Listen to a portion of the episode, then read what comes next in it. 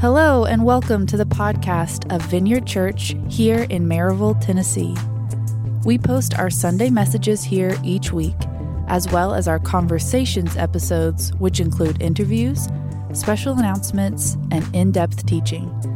You can visit vineyardchurch.us to learn more about us or to access the audio archive.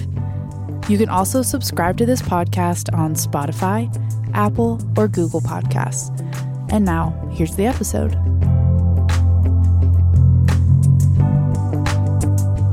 Well, good morning. I love baptism Sundays for two reasons. One, baptisms are awesome, and two, all the pressure's off of me. Uh, if I completely bomb right now, church was still great. You know, like it can't, we can't go wrong at this point. Um, hey, before we jump into the sermon, we'll get here in just a minute. Just a, a quick update. Um, starting next week, there's going to be a considerable and noticeable lack of Natasha Warren around the building. Um, so I just want to get ahead of that. Do not be alarmed. It's all good news. Uh, Natasha, after 10 years of faithful service, pastoral ministry to this church, uh, is taking a well deserved sabbatical. So um, now I want to just jump in real quick because some of you, depends on maybe your church background or maybe some of your experience. Um, sometimes sabbatical, when, when churches say that, and I think this is full on dishonest, by the way, so I'm on a soapbox already. That happened quicker than I planned. When people say sabbatical, it's actually coded language, you know, and what they actually mean is something horrible is happening in their life and they're going to rehab or their marriage is falling apart or there's a moral failing or something like that. I think it's full on dishonest to call something that's not a sabbatical a sabbatical. So you have my word. Natasha is taking a sabbatical for all the best reasons, okay? She has been, as I said, for a decade faithfully serving our church on our staff, and actually for years uh, before that. And um, so everything in her life things are things are just fine. Uh, but we've been planning this. This is not reactive to anything at all. We've been planning this actually for a year plus now. Uh, she hit 10 years in january and before that we were discussing uh, what her sabbatical would be. That's how in our church and in our bylaws we have it. After 10 years of pastoral ministry and every seven years after that a sabbatical is offered. So natasha gets to take hers. We're really uh, happy for her about that. Now some of you are maybe hyperventilating right now. Uh, if Idolatry is a problem. I think Natasha might be an idol for some of us. So, everybody, look at me right here. You're going to be okay.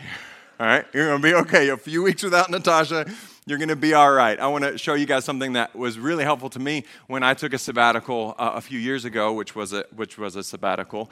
Um, it goes like this. This is very helpful. Sabbath is for rest. We do that every week, right? Right. Uh, Sabbath is for rest. Retreat is for reflection. Vacation is for recreation, let's go. And sabbatical is for renewal.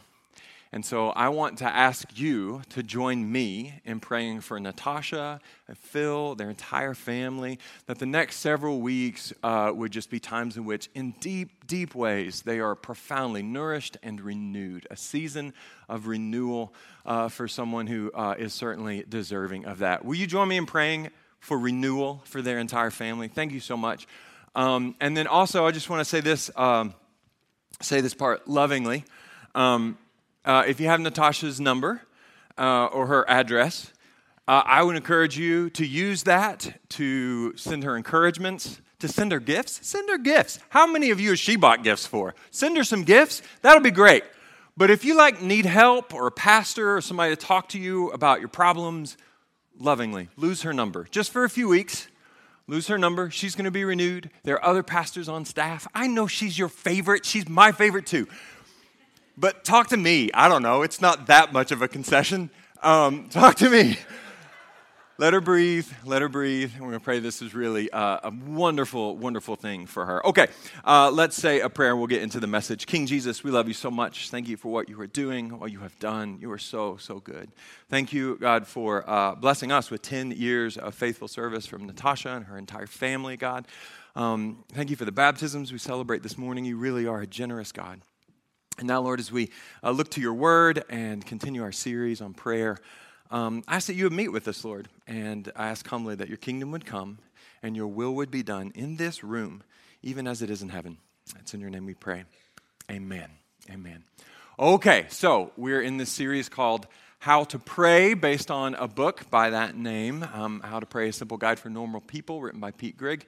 I encourage you, uh, if you haven't already, start reading that book along with us. And uh, we're working our way through a cheesy but helpful acronym for the word prayer, which is pause, rejoice, ask, and yield. Pause, rejoice, ask, and yield. Today, uh, ask is the one we're focusing on. We'll wrap this up next week. And ask, this one is actually a bit different from the other three uh, because with pause, with rejoice, with yield, um, our main goal has been to convince you to do it. Uh, with ask, I'm less concerned about you doing it and more concerned about you getting lost or turned around in your own head in the process of doing it. Uh, so today, a little different. Um, I'm pretty much going to run through a list of FAQs on prayer, like the, the questions I have gotten the most over uh, the years, and a lot of them come around this idea of asking, or the big church word for it is petitionary prayer. When we bring our petitions to the Lord, it's just asking for stuff. And heads up, when we ask for stuff, that actually hits a lot of categories of prayer. So, fair warning, uh, we're going to bounce around a lot today as we sort of go through um, this list. In fact, to be honest, I'm not sure this actually will constitute a sermon, but I, hopefully it's helpful. That's what we're shooting for. So, we're generally just going to work our way through a list. And before we see anything on that list, I just want to have you guys think about a question here, and then in a second, you can answer aloud. See, I gave you a warning. Uh, this one's easy. Uh, we're going to start with how most prayers end. Usually, think about what's the last line, not the last word necessarily, but the last line that church folks say at the end of their prayer. Don't answer yet. I'm just giving you a second. If you're not church folks, then who knows, right? They might just be like, "Peace out, JC. I don't know, or I don't, I don't have anything else to say. No more." Goodbye. I don't know. Maybe that's, and that's, by the way, all totally fine. But church folks who've been around other church folks have a, have a sort of a closing line. Let's hear it. What's the line? In, Jesus' name, amen. Okay, now, amen means so be it. The first question is this uh, Why do we do that? Why do we pray in Jesus' name? Why? It's actually, it's actually pretty simple in this case. Um, I started with an easy one. Um, it's because Jesus told us to. So, John chapter 14, verse 14, there are a number of verses that say similar things, by the way. Jesus says, If you ask me anything in my name, I will do it. Okay, so that's why we do that. But what does that mean? Like, why, why would that matter so much? Why would that be such a big deal? I want to be very clear, saying in Jesus' name at the end of your prayer. Um, that is not like it's not like the open sesame of the kingdom of god okay it's not the abracadabra or the magic words that sort of twist god's arm behind his back and he has to do what you asked him to do it's not about anything like that so don't let your mind go there to be very clear this is about status and particularly this is about your status as a child of god uh, larry hurtado uh, brilliant man said this to pray in jesus name means that we enter into Jesus' status in God's favor and invoke Jesus' standing before God. Okay? So here's what it means Jesus is why any of us have an audience with the King of Glory in the first place. Okay? It comes exclusively from Him. So basically, what Jesus is saying in John 14 here is He's saying, hey, when you go to the Father in prayer, be sure to tell Him I sent you. That's, that's what's happening. This is cosmic name dropping. that's what is going on here. And then uh, connected to that, just an interesting aside here, uh, John Mark Comer, who's an author I really appreciate, he actually made this point about that. He said, you know, if you're going to pray in Jesus' name, which we should, that's what Jesus said to do, it actually probably makes more sense to do that at the beginning of your prayer than at the end because I mean it's like the spiritual equivalent of, of, flashing your badge, right? And saying, "Hey, I'm I'm allowed to be here." Oh, okay, yes, ma'am, yes, sir, come on in, because of the credentials we have in Christ. All right, so that's that's why we do that. Number two, I actually snuck in an extra question on this one: Is it okay to ask? And is it okay to ask like a lot? Like, do I, do I hit a threshold where it's like, okay, that's too much? Is it okay to ask? Is it okay to ask a lot? The quick answer, I'll say more, but the quick answer is yes and yes! Exclamation point. Um, Luke chapter 11, verses 5 to 10, really helpful teaching from Jesus here, kind of a fun one too, a parable. Uh, then, teaching them more about prayer, he, that's Jesus, used this story. Suppose you went to a friend's house at midnight, not suggested. Anyway, wanting to borrow three loaves of bread. You say to him, Look, a friend of mine has just arrived for a visit. I have nothing for him to eat. And suppose he calls out from his bedroom, Don't bother me. The door is locked for the night. My family are all in bed. I can't help you. But I tell you this, I imagine a smirk on Jesus' face when he says it. I tell you this, though he won't do it for friendship's sake, if you keep knocking long enough, he will get up and give you whatever you need because of your shameless persistence. I love this. This is in the Bible. I love it. Verse 9, and here's the takeaway. And so I tell you, keep on asking, and you'll receive what you ask for. Keep on seeking, and you will find. Keep on knocking, and the door will be open to you. For everyone who asks receives, everyone who seeks finds, and to everyone who knocks, the door will be opened.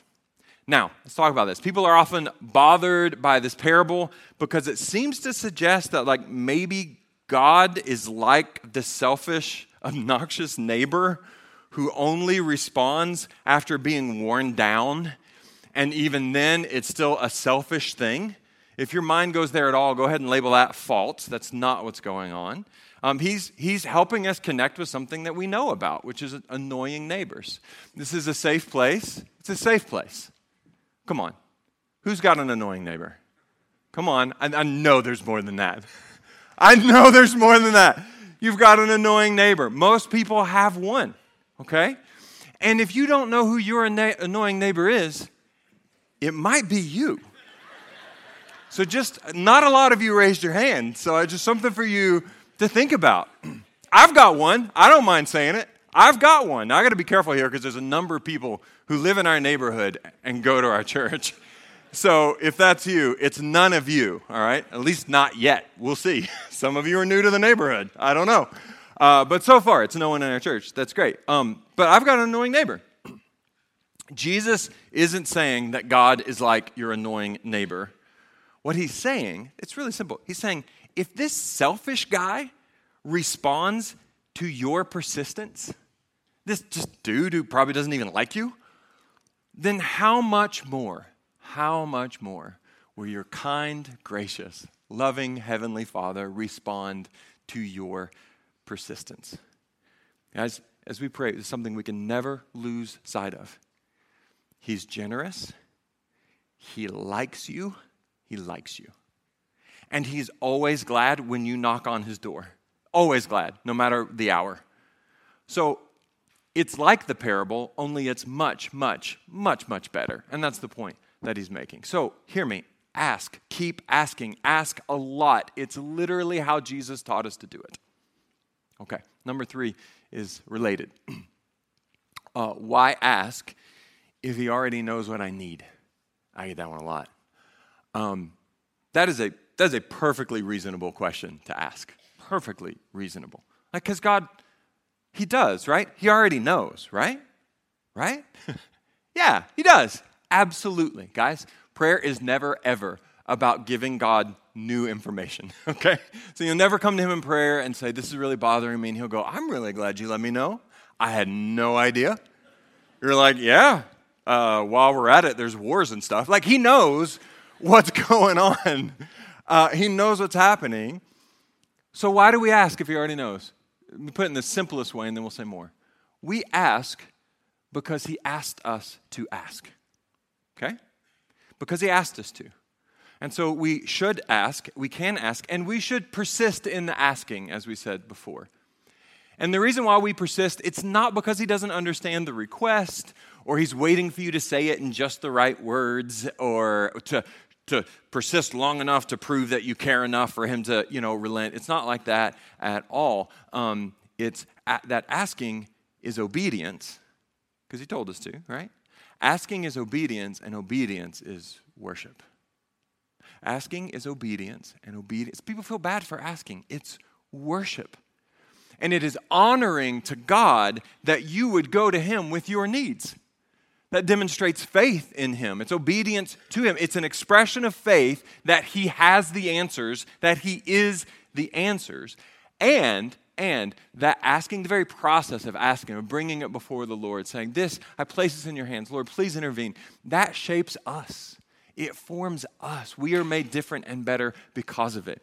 And again, this is a related, it's not selfish for you to ask. Again, He's asked us to. It's not selfish. Please don't fall for that lie. Lots of people feel that way. Um, guys, it's not a zero sum game. Uh, what I mean is, it's not as if God, if He answers your prayer, then, you know, He somehow lacks the power to answer someone else's prayer, you know? Like you just took one from the cabinet and now there's less for everybody else. That's not how it works at all. And remember, again, He loves you more than you love you. This is a friendship. You're supposed to cast your concerns on Him. That's what Jesus said. Cast your cares on me because I care for you. So ask, seek, knock, keep asking. Don't relent. He won't be annoyed. Those prayers matter. They really matter. Those prayers change things. Your prayers change things. And it's okay to push. Here's what I mean by that um, this, is, this is an acronym. It's okay to push. Pray until something happens. Push. It's okay to push. I just want you guys to know, especially those of you who were here last week, that I gave you that acronym simply out of kindness and love and deference to my wife. Otherwise, I would never do that. Pray until something happens. Um, okay, so there's that one. Number four. What does it mean to pray in God's will? We hear that a lot, right? If you're going to pray, you're, going to, pray in God's will. If you're going to ask, you ask for the right stuff.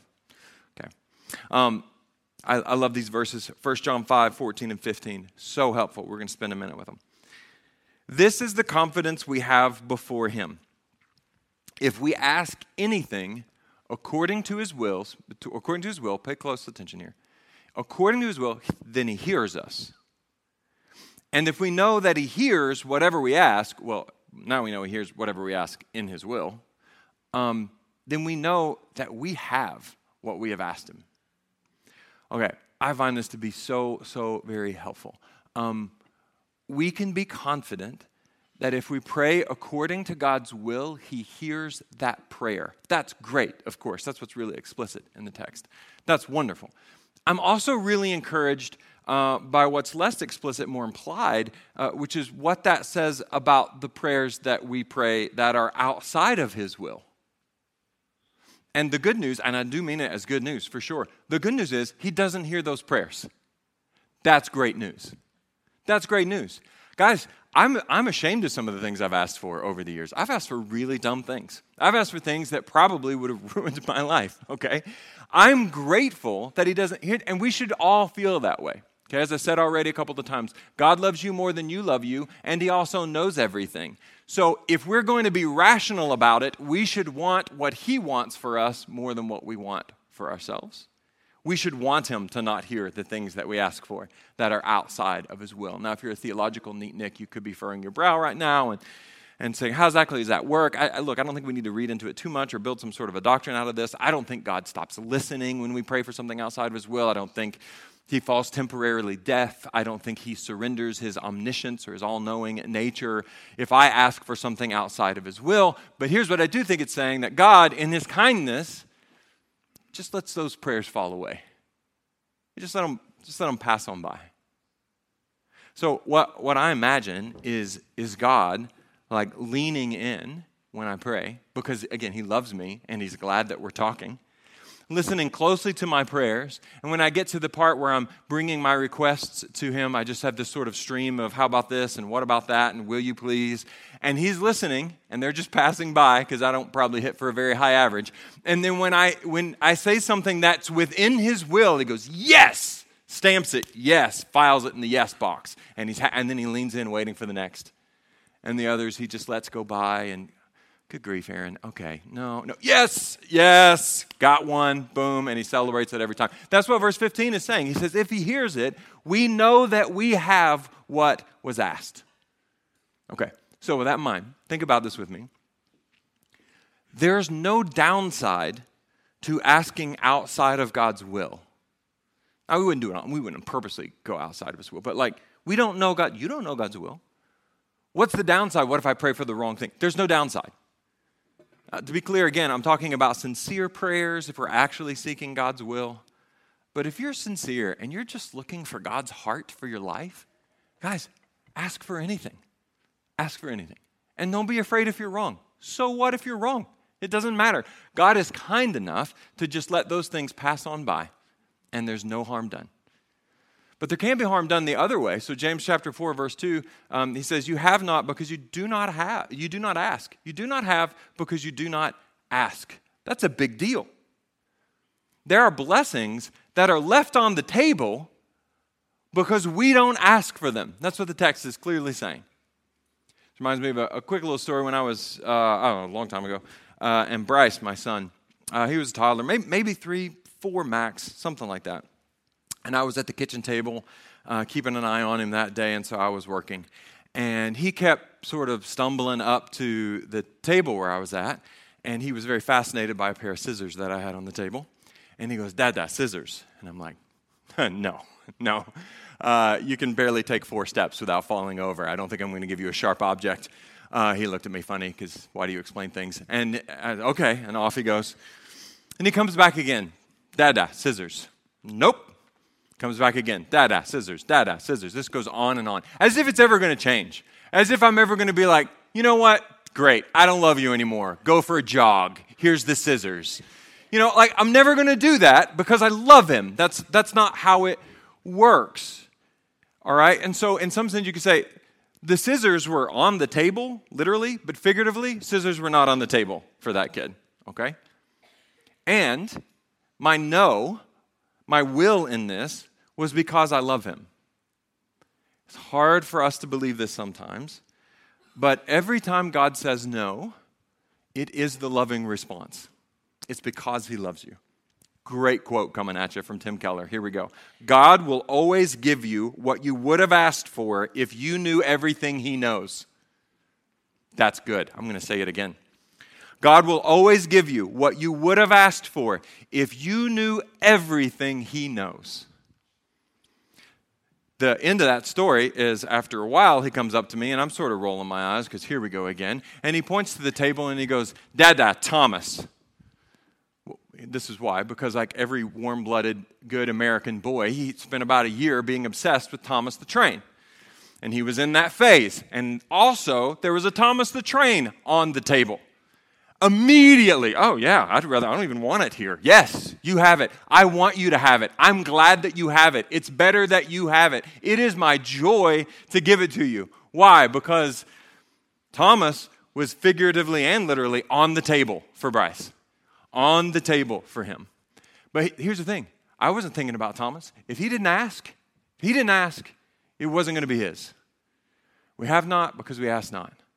So the takeaway is really simple Pray every angle you can imagine for every situation. Why not? Why not? There's no downside for asking uh, for what, because of God's love, is not available. But there is a lot to lose by not asking for what's available. If you hit every, if you pray circles around every situation, you hit every angle. You don't miss out on the good things that the Father has for you. I hope that makes sense. Number five. This one's a doozy. Um, can prayer change God's mind? Can it? Okay, here's the thing, guys. The answer is clearly, you don't know what I'm going to say, do you? Yeah. Yes. Now, look, I'm not going to say that doesn't break my brain a little bit, because it does. I'm not going to say that, doesn't, that I'm not left trying to figure out what theological category I'm supposed to put that in, because I don't have one for it. But the biblical answer, the simple biblical answer, is just yes. So I'll read you a story real quick. This is Exodus chapter 32, a little bit of setup. Uh, Moses is on the mountain, literally talking face to face with God. God is giving him the commandments. And you guys remember what the Israelites are doing down at the foot of the mountain? They put all their earrings together and made a golden calf, and they're running around worshiping it while they can literally see the glory of God atop Mount Sinai. And it's a little, it's a big mess, okay? And so this is the Lord's response, verse 9. The Lord said, I've seen how stubborn and rebellious these people are. Now leave me alone so my fierce anger can blaze against them and I will destroy them. And then I will make you, Moses, into a great nation. But Moses is an interesting phrase. Moses tried to pacify the Lord his God. O Lord, he said, why are you so angry with your own people, whom you brought from the land of Egypt with such great power and such a strong hand? Why let the Egyptians say their God rescued them with the evil intention of slaughtering them in the mountains and wiping them from the face of the earth? Turn away from your fierce anger. Change your mind about this terrible disaster you have threatened against your people. Remember your servants Abraham, Isaac, and Jacob. You bound yourself with an oath to them, saying, I will make your descendants as numerous as the stars of heaven, and I will give them all this land that I have promised to your descendants, and they will possess it forever. Verse 14 So the Lord changed his mind about the terrible disaster he had threatened to bring on his people. Guys, that's the story. It's not not the story. Moses pleaded, and God changed his mind. Now, going back to our last point, let's not go crazy with this here. God did not do something that was outside of his own will. It was within God's will to relent and to show mercy to his people. By the way, I think it's a pretty safe, safe bet that it's always within God's will to relent and to show mercy to his people. But it was his plan to do otherwise.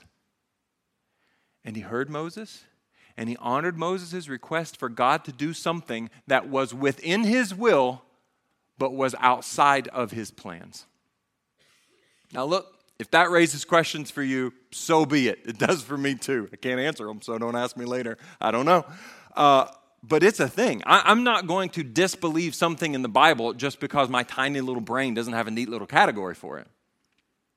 And this is something we find throughout Scripture. It's called contending prayer, when we contend with the Lord. Uh, Karl Barth called it the holy mutability of God. And Martin Luther, that brilliant theologian and reformer, believe it or not, he called it conquering God. Now, he would say a lot about that and put a lot of nuance around that. But he talks about this idea of contending where God would allow his, would allow, uh, his will to be changed or his plans to be changed, not his will. Here's what I'm saying, guys, and we can run past it. Don't run past it. Prayer is so powerful, more so than we tend to embrace. It changes things, it does. And God has granted us such status as His children through His Son that our desires are given real weight. It matters to Him. Our desires actually matter. For example, why would Jesus teach us to pray, Lord, let your kingdom come uh, to earth, if those prayers did not at least have the potential of impacting God's coming kingdom to this earth? Obviously. Here's what I'm saying, I'll put it a different way. God has invited us to have agency in His plans. And prayer is the primary way in which that happens. Back to our mission statement, we're joining God in the renewal of all things. We are in a relational collaboration with the Most High God. Read you a couple more quotes. Karl Barth, again, brilliant theologian, he said, To clasp the hands in prayer is the beginning of an uprising against the disorder of the world. Blaise Pascal, who was like a genius among geniuses, by the way, he said it this way God has instituted prayer so as to confer upon his creatures the dignity of being causes. Right? You've been invited to be a cause.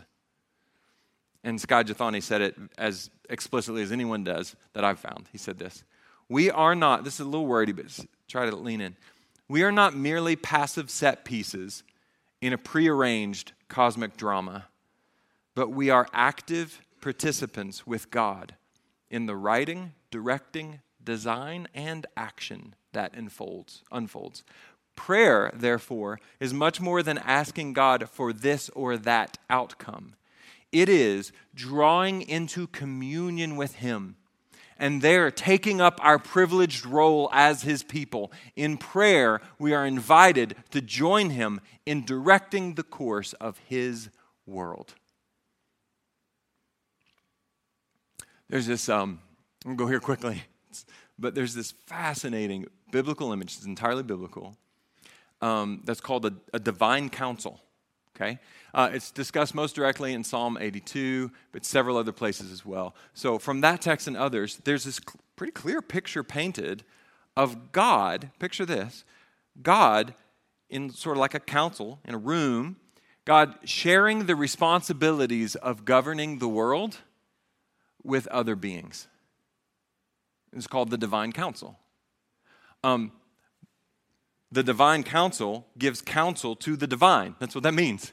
It gives counsel to the divine. Um, again, you're a child of God. Remember?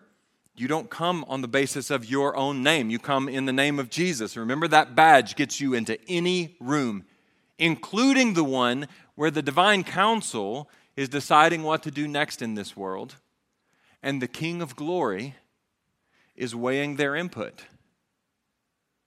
And be very clear this isn't because God doesn't know what to do or what's best. Of course, He does.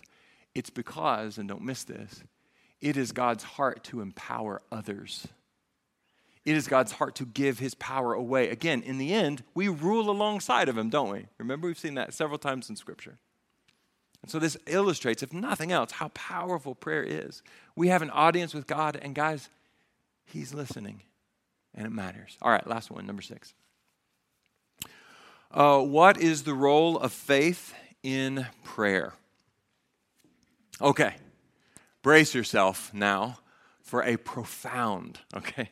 I mean, a profoundly disappointing answer, okay? I'm gonna, I'm gonna do my best, I'm gonna be honest, but it will be disappointing. um, all right, so uh, the role of our faith in prayer is really big. It's really big. But I don't understand it. Just to be sorry, I know. They're like, do they pay you? It's like, yeah, I mean, uh, I don't entirely understand it. I mean, I have some thoughts. I have some thoughts. I have lots of thoughts. But here's the thing I can't quite parse them all out. Like, I don't know exactly how to weigh the big stack of verses that speak of how our faith leads to answer prayers. Like, I don't know how to, what to do with that stack, um, uh, you know, and also like in conjunction with this other stack of verses that maybe seem to imply something different or there are other causal factors. And so I just, I personally don't know really how to sort it all out. So here's what I got. Our faith in our prayers is a really big deal. It is a big part of how and why prayers get answered or they don't. And so we need lots of it. And the more we have, the better it is. That's all I got, man. That's all I got. But I want to do one really important thing here before we move on from this point. If someone says to you, and there's a good chance they have, Someone says to you, uh, you didn't get healed or you didn't get what you were asking for or whatever because you didn't have enough faith. If someone said that to you, I would just like to say that that statement is reductive to the point of being mean. And it is, I, hear me, it is nowhere near that simple. It's nowhere near that simple. Faith has a role. I'm not denying that. It's a big role. But so do many other things many of which we don't understand. Firstly, the plan of God, which we don't know. So, I, I hear this the right way. I, I, at the risk of returning evil for evil, which I would not like for you to do. Um, but if someone tells you that, I mean, bless them, do the best, not bless them out, just bless them, assume the best of them for sure. But I mean this sincerely, you should ignore them entirely. At least about that, and maybe about other stuff too, because I've got a lot of reasons to question the motives behind a statement like that. It's not that simple. So, faith is a mystery, but it's clearly important. Clearly. And so now the question becomes how do we get more of it? So I want to read you to answer that. Um, this might be my favorite quote from the book that we're reading together that Pete Greig wrote. So simple, so clear. He says this if you lack faith, it's futile trying to stir it up from within. You can't fake it or make it materialize by clenching your buttocks and trying to believe three impossible things before breakfast. That's a great line. Just, a, just all by itself. It's like, yep, that's fantastic. But do you hear what he's saying? You can't just conjure it up. You can't just, ooh, faith. Like it doesn't work that way. He goes on, but he does say how it works. Faith is found in the person of Christ. If you want to trust Jesus more, get to know him more. Look at him more. Listen to him more. Spend more time with him. It really is that simple. The more you see Jesus, the more you will trust him because he's the most reliable, loving, and powerful person you will ever meet. Fix your eyes on Jesus, urges the writer of Hebrews, because he is the pioneer and perfecter of faith. His job is to perfect your imperfect faith. Yours is just to stay focused on him. Oh, it's so good. I can't I can't wrap it up better than that. Let me invite you to stand now for prayer. As you may have uh, already figured out, there's a real theme around here at our church. Basically, every sermon that I preach these days ends with one simple thing, which is, guys, walk with Jesus. Walk with Jesus. And that's exactly what that quote is saying. Saying, guys, you can't summon it up. You can't, there's no magic formulas, there's no abracadabra, no open sesame. So, what's, what's it really boiled down to? As I've said along the way, prayer, what matters is that we keep it simple and we keep it up. So, what does it really boil down to then? What it really boils down to is just walking with Jesus. just day in, day out, left foot, right foot, walking with Jesus. And prayer, of course, is the central practice in that. That's why we're spending so many weeks on this particular idea. Vision of our church is walk with Jesus and love your neighbor the very core, the fundamental practice of walking with Jesus is prayer. And our prayers, of course, are, are made more effective with greater faith. And our faith is made greater through prayer. Right? Our prayers are made more effective with greater faith. Our faith is made greater through prayer. So, hopefully, this sorts out some of the questions that you might have while you're praying and particularly asking the Lord to do things. The takeaway, though, is, is just keep doing it. Keep it simple, keep it up. Keep it simple, keep it up. Walk with Jesus. Walk with Jesus.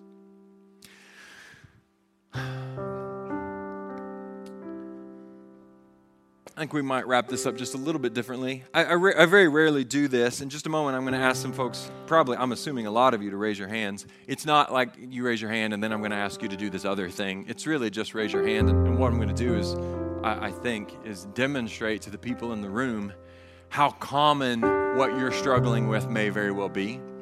I kind of want to point to the beginning of the message where I was saying there are certain things that we that we have to contend with the Lord for, that we have to we have to continue to pray and continue to pray and ask and seek and knock. And I've been praying for one year, I've been praying for five years, I've been praying for a decade, I've been praying for decades. We hear all those stories. I've been pleading with the Lord, I've been pleading with the Lord. And what I've said is it's easy to lose our faith in that. It's easy to feel like we shouldn't ask or keep asking. Or is it selfish? Or is it okay that I'm still asking for this? Is it so? You know, the thing is, guys, he may have at the first whisper of that prayer marked it yes. It's just not time yet. That's all really possible.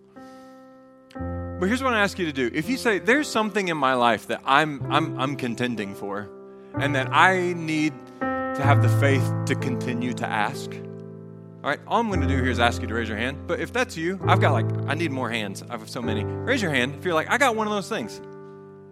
It's almost everybody. It might actually be everyone. I didn't look very closely. Can we, can we just pause now and ask the Lord specifically to infuse us? Here's the thing one more quick thing about prayer.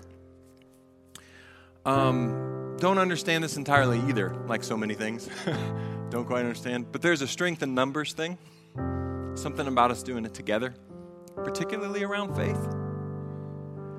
So let's just take a moment now to pray. You can close your eyes or keep them open, that doesn't matter. You can extend your hands before the Lord, as many of us often do. You can find a place to kneel or sit. That's all fair game. It's all in Scripture, so we're for it. I just want to pray over you. King Jesus, we're so grateful that we have an audience with you. That when we bring our needs before you, you listen, you lean in, you love us more than we love ourselves, you care.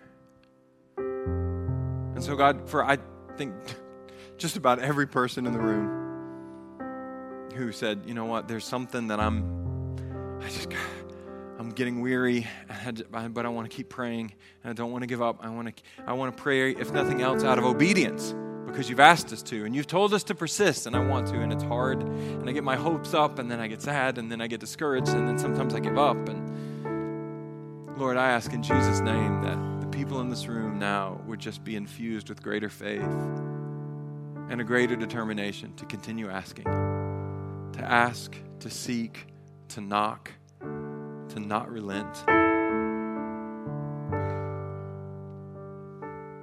I'm reminded of the proverb that says that hope deferred makes the heart grow sick. God, would you protect our hearts from growing sick because we place our hope in you?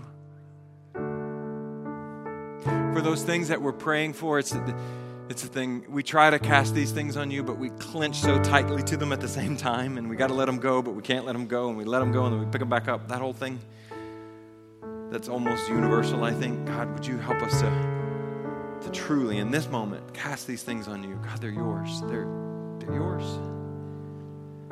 We can't, we don't know what to do. We can't solve it. If we would, we would have at least tried. If we had any chance of solving it, we did. It didn't work. God, we need you.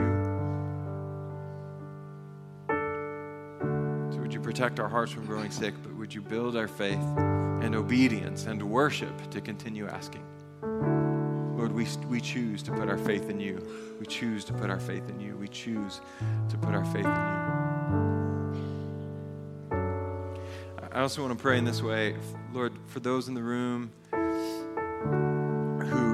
have either heard a no or the lack of response feels like a no or a not yet from you, something other than yes and an immediate gratification thing, and it's just really hard.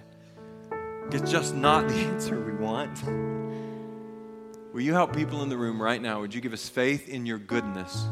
Faith in your goodness to believe that if you said no or not yet, it's because you love us, period. Lord, right now, would you remind us of what we celebrated when we came to the table? Of Your body broken for us, your blood poured out for us. You suffered and died because you loved us so much and wanted to restore us to your family. With the cross clearly in view, would you give us faith to believe that if it's no or not yet, it's because you love us? And to that one, I say personally, Lord, I believe, help my unbelief.